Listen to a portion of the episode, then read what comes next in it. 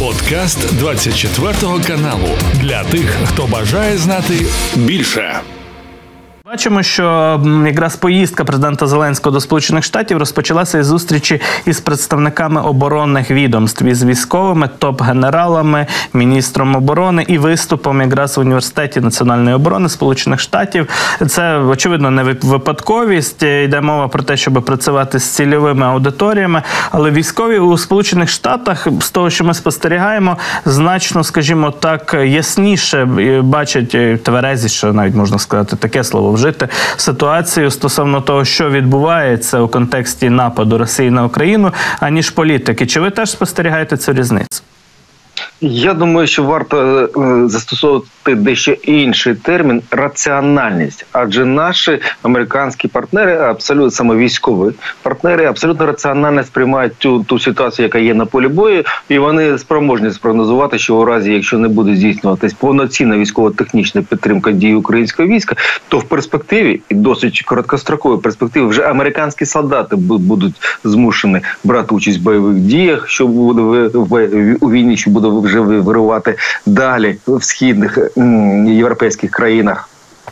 І втрачати життя та здоров'я. Отже, очевидно, що зараз військово-технічна підтримка дій збройних сил України є дуже важлива. Тим більше, що вона відносно невелика. Здається, лише 5% від загального військового бюджету Сполучених Штатів Америки було витрачено за ці понад 20 місяців е, бойових дій.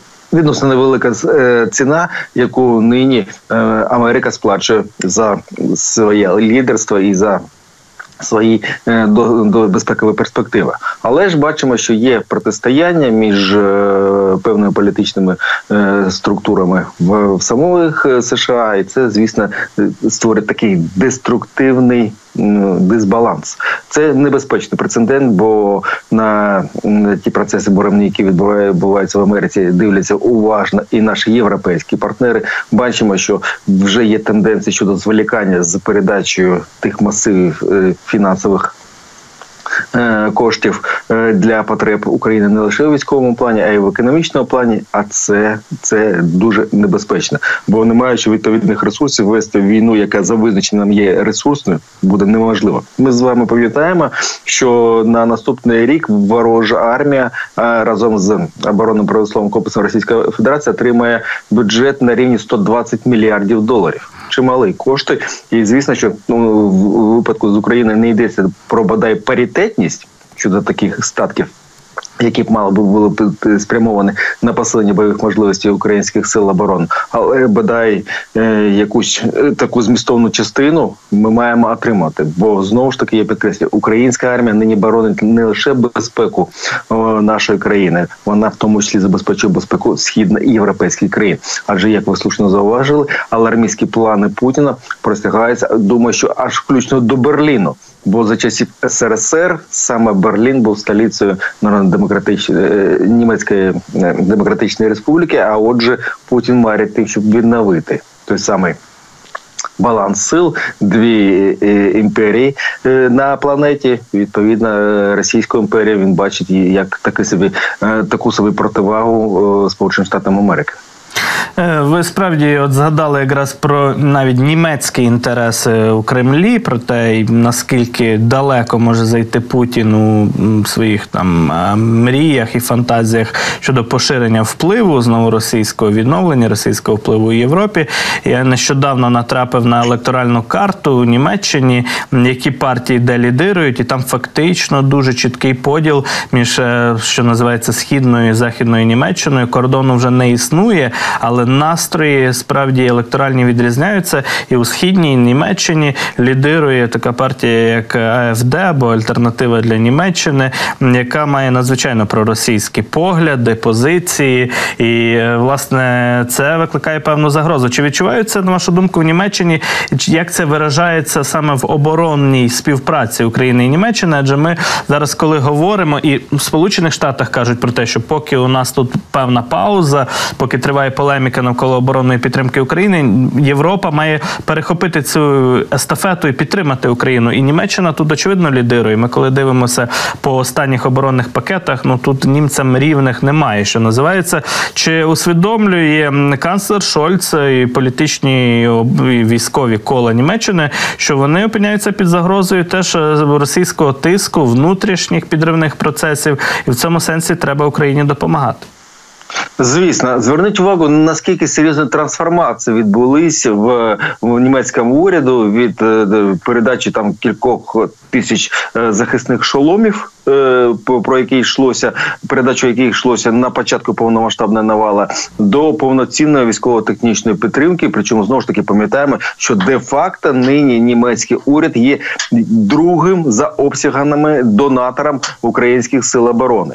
Тобто наші німецькі партнери абсолютно раціонально е, е, розуміючи ситуацію, е, орієнтуються на те, що фактично зараз українські воїни, в тому числі боронять територіальну цілісність та забезпечують незалежність Німеччини, і це безумовно дуже важливий кейс, дуже важливий виклик в тому контексті що е,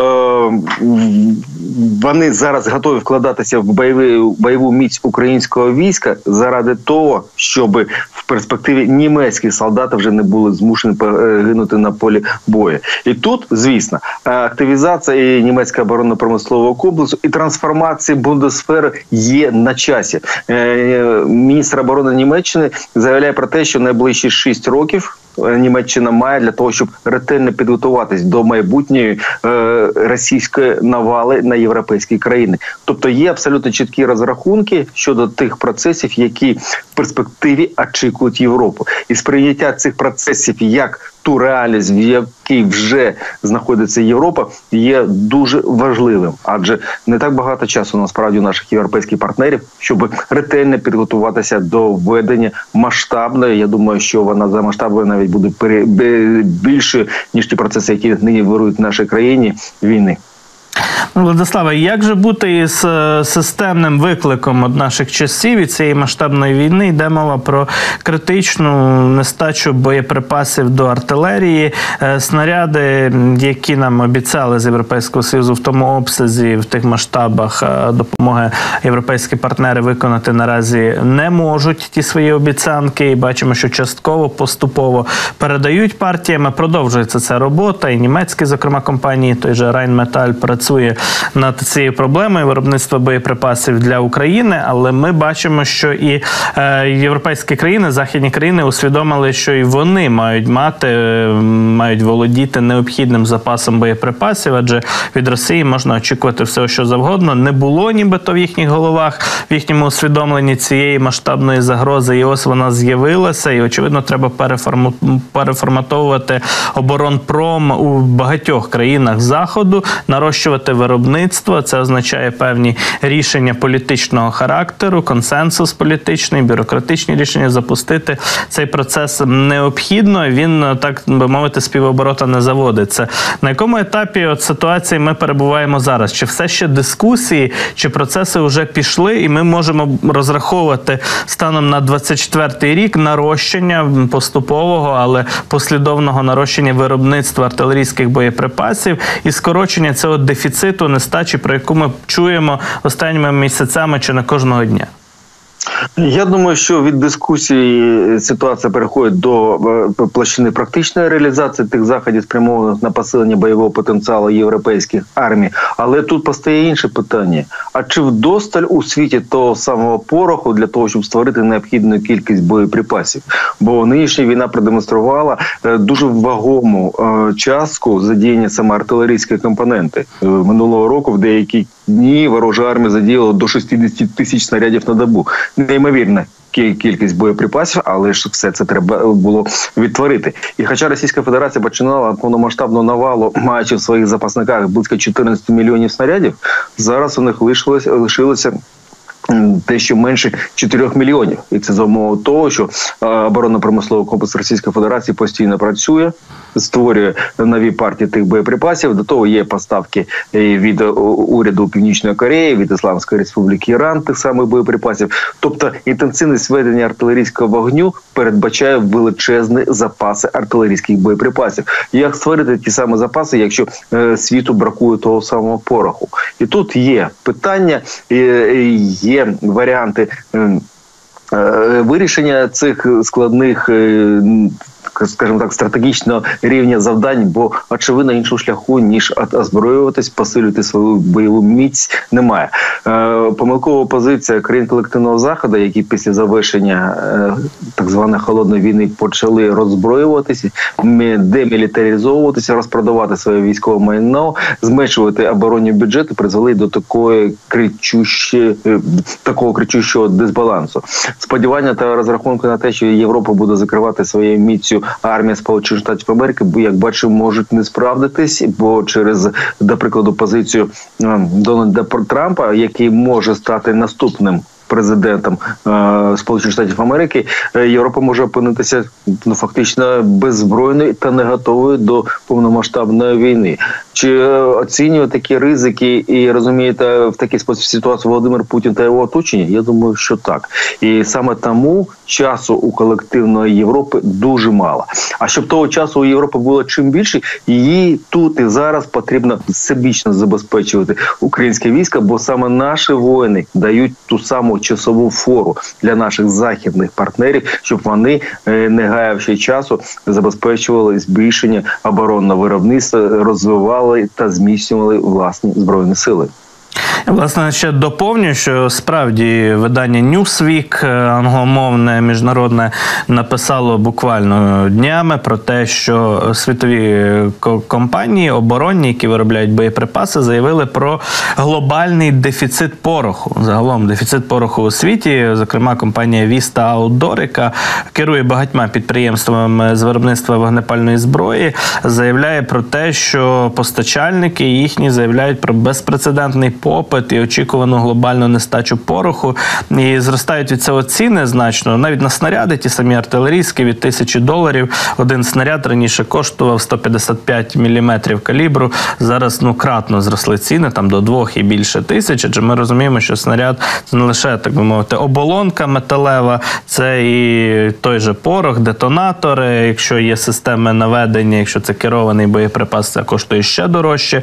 І Є певні комплектуючі складові. І тут, власне, викликають, е, виникають у нас певні питання стосовно того, наскільки світові оборонні корпорації зараз можуть справитися із тим попитом, який у світі зростає, не лише в контексті того, що для України снаряди потрібні. Бачимо, що навіть різними обхідними шляхами закуповуються снаряди для нашої країни. Анонімні, скажімо так, благодійники країни, які себе називати не бажають, але купують ці партії снарядів для нас. Були такі прецеденти. Але очевидно, що будуть озброюватися інші країни світу і замовляти, перебивати ціну, платити більше для того, аби отримати на свої склади якнайбільше боєприпасів, бути готовими до тих викликів, які зараз залишаються. В той же час ми бачимо, що Росія так само намагається наростити своє виробництво снарядів. Ви вже назвали певні от числа, цифри, якими оперують росіяни, але е, попри ті от мільйони, хоча це значно менше ніж Росія мала боєприпасів раніше. От,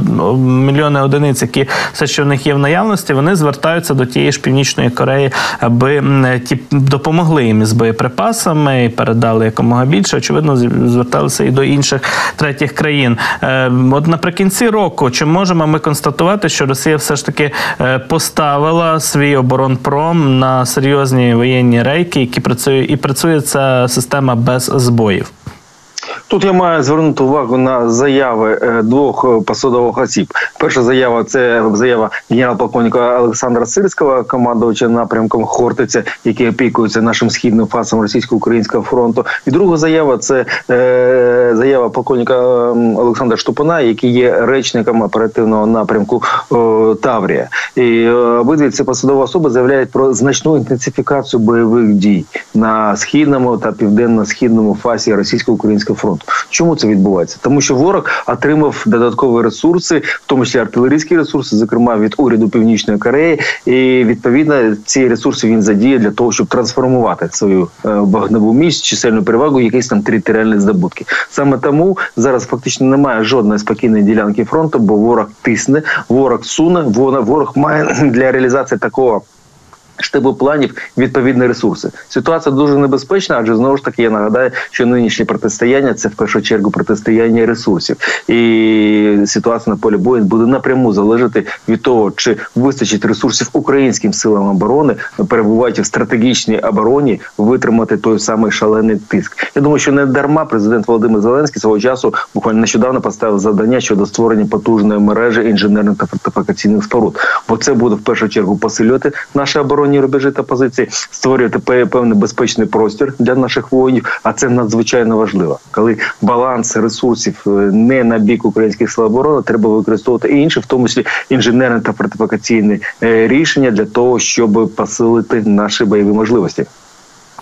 Що ж, будемо, власне кажучи, оптимістично дивитися в майбутнє і вірити в те, що наші західні партнери, перше за океаном, дійдуть до рішення спільного стосовно оборонної підтримки України. Зараз від Сполучених Штатів багато чого залежить. Ну і Європа потихеньку прокидається.